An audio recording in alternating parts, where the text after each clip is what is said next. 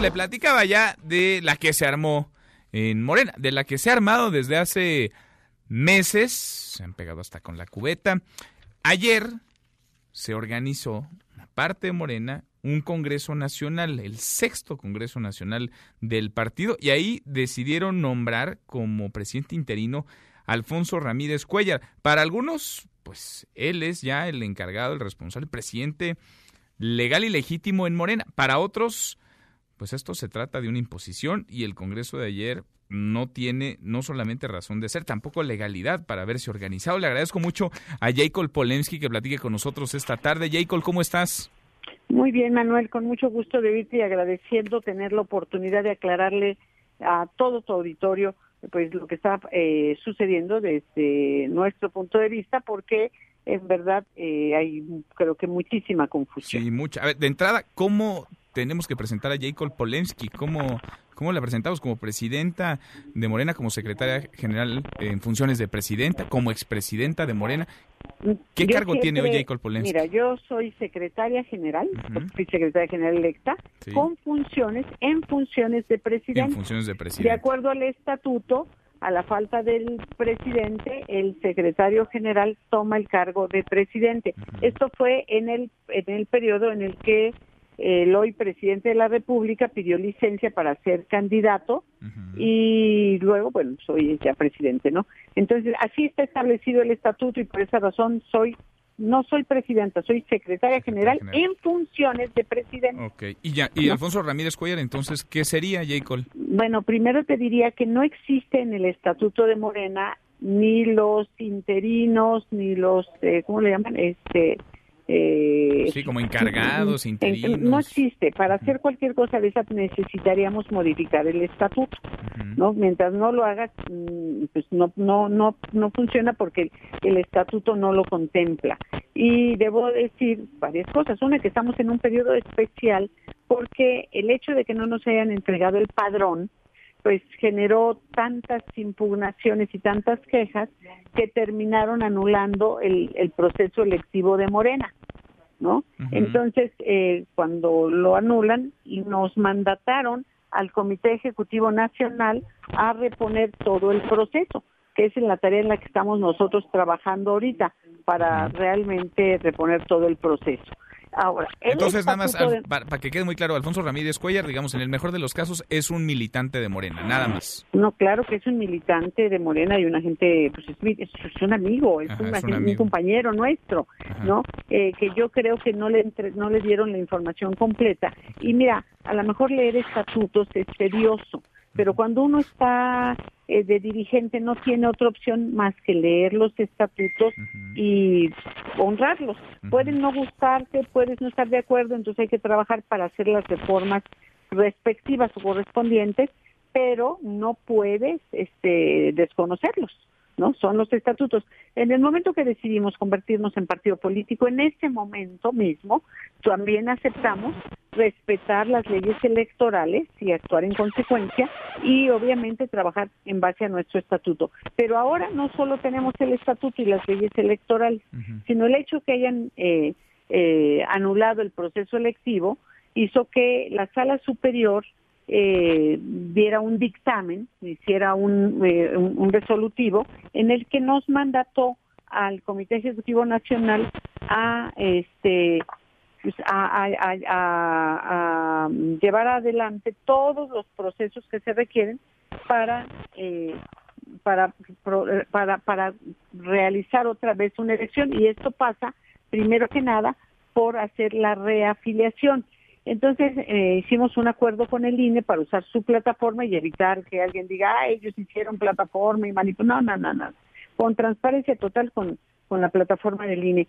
Pero lo que veo es que lo que no quieren es que yo lleve adelante a cabo este proceso para, para, para depurar el padrón para hacer el nuevo padrón, porque tenían pues un padrón totalmente amañado. ¿Y por qué no, quieren? ¿Por eso? ¿Justo por el padrón? Lo tenían amañado, totalmente. Mira, todo el año pasado me la pasé pidiendo, eh, hablándolo en el Consejo, en todas partes, para decirles, el INE eh, tiene el acuerdo 33 que ustedes pueden revisar, el cual plantea que tenemos que depurar los padrones todos los partidos políticos nacionales. Y teníamos un límite hasta el último día de, diciembre, porque eh, te multan por cada por cada afiliación mal hecha.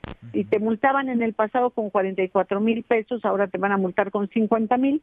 Y a mí me aterrorizaba esto de las multas pero nunca aceptaron que lo hiciéramos. Y yo no entendía y pensaba, ¿por qué hay, este, por qué les cuesta tanto trabajo entender que el INE es la autoridad que, que nos manda en este tipo de cosas?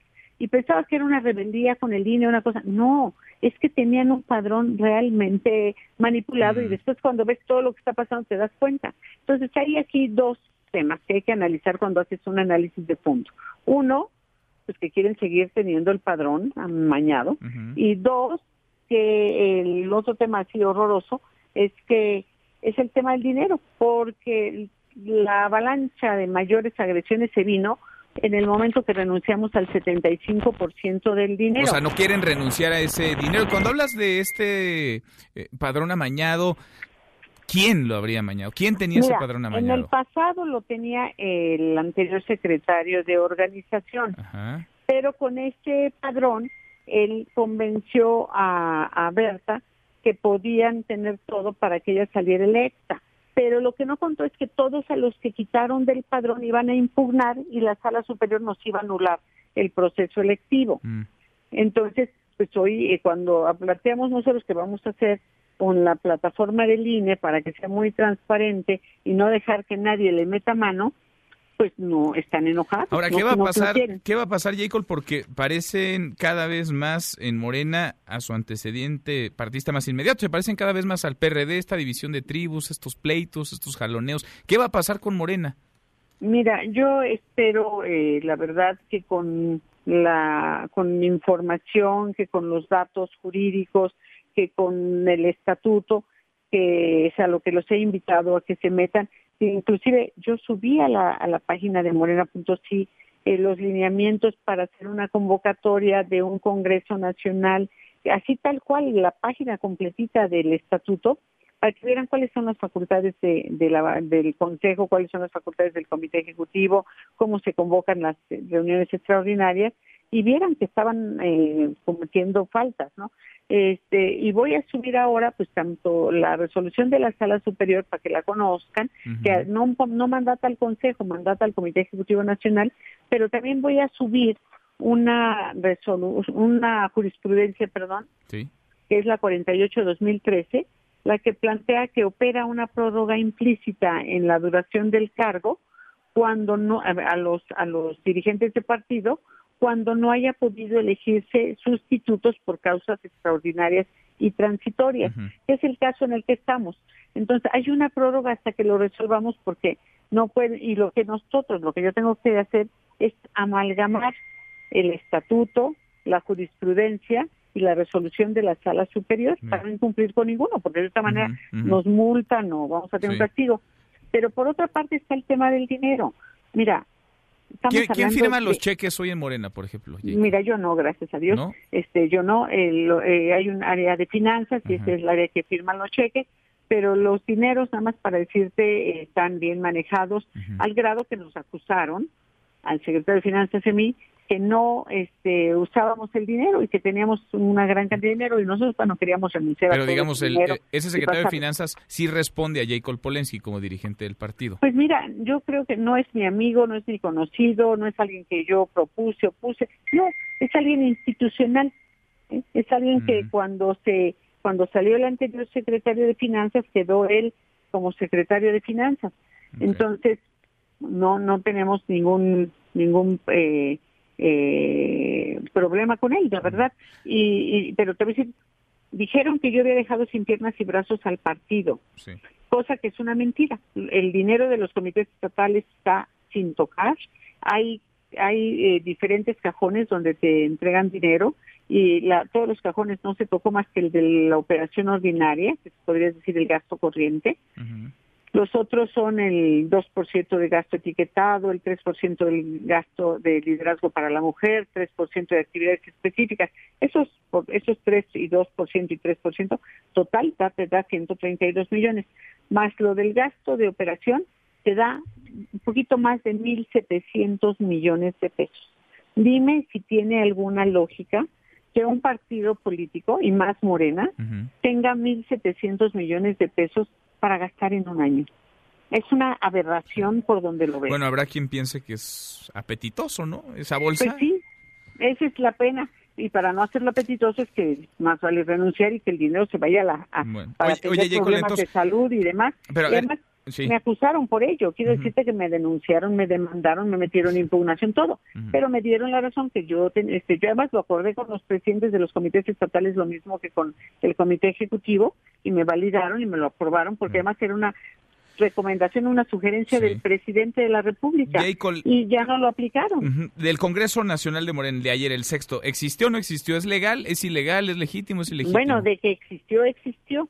Ahora toca a las autoridades electorales, al Tribunal Electoral, es decir si tiene validez o no. Mm, eh, de acuerdo al estatuto, no la tiene. No, la tiene. no número uno, porque eh, la, primero la forma de convocar. Decirte que el único órgano facultado dentro del, del partido, de acuerdo al estatuto, es el Comité Ejecutivo eh, Nacional. ¿no? Entonces, y normalmente un, un, un, congreso, por el lado, la, por la importancia y la trascendencia, es encabezado por los dos este, órganos, por el Comité Ejecutivo y por el Consejo Nacional, por los dos. Y se llevan ahí solamente casos que están puntualmente marcados en el orden del día. Y ayer hasta lo que ellos pusieron en su orden del día lo faltaron, porque ahí no pusieron que iban a este a, a, ¿cómo se llama? a, quitar, como dijeron, como dijeron sí, hacer este, una renovación de la dirigencia o a designar a un interino, ¿no lo pusieron? Eso no, estaba en el estatuto, mm, mm. ¿no? Y, y menos iban a elegir no podemos elegir, eso es hasta un, una falta mayor, pues elegir cuando estamos impedidos por la sala superior. Pues por lo pronto la, la grilla, el pleito sigue, sigue Jacob y, y seguirá. Vamos platicando en el camino, te agradezco como siempre. Yo, yo quiero eh, creer que no tenemos un pleito, que tenemos eh, aquí unas confusiones de compañeros que necesitan leer el estatuto y todos los lineamientos jurídicos que tenemos que, que seguir y que tenemos que trabajar juntos por la unidad. Es mucho lo que vale este proyecto, este partido, y no vale la pena eh, caer. Ya, ya los que vienen de otro partido ya vieron los errores que cometieron y a qué llegó este partido. Pues ya creo que vale la pena que si realmente creyeron en un cambio verdadero, trabajemos por él. Pero los que quieran seguir en más de lo mismo, mejor que se regresen al otro partido. Jacob, gracias. Gracias a ti. Muchas gracias. Muy buenas tardes. Mesa para todos.